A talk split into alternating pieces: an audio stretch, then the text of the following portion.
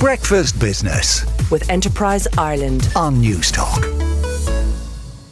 Peter Flanagan in the Irish Times reports that Ireland is one of the biggest, has one of the biggest gaps in home ownership between younger and older people in Western Europe.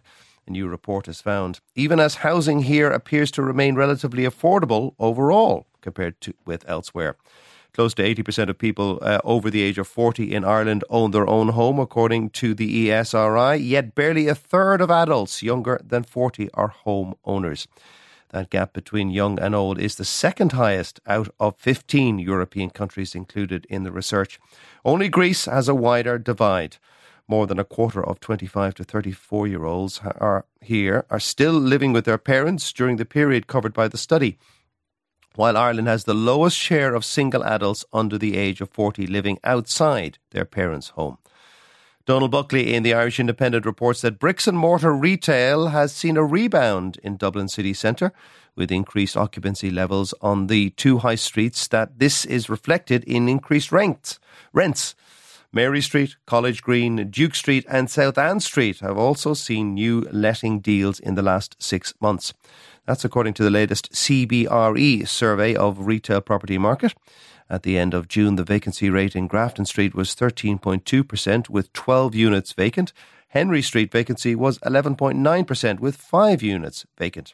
According to C B R E Ireland, prime rents have risen on both sides, with prime zone zone A rents on Grafton Street up eight percent to five hundred fifteen euro per square foot.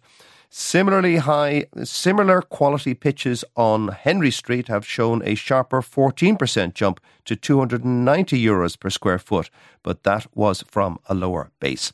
These increases compare to COVID trough levels of twenty twenty-one and twenty twenty-two.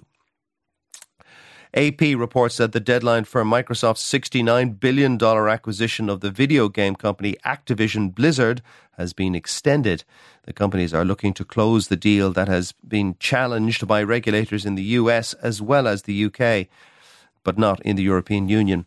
Microsoft believes that pushing back the deadline to October eighteenth will provide enough time to work through the remaining regulatory issues, according to Brad Smith, the company's president. "We are confident about our prospects of getting this deal across the finishing line," Mister Smith said. The extension comes with a bigger termination fee, though, should the deal be called off, and a number of other new re- agreements. Both Microsoft and Act- excuse me, both Microsoft and Activision have agreed that either party should walk away from the planned merger if it had not closed by Tuesday this week, triggering Microsoft to potentially have to pay three billion dollars breakup fee unless both sides dis- uh, agreed to negotiate further. Breakfast Business with Enterprise Ireland on Newstalk.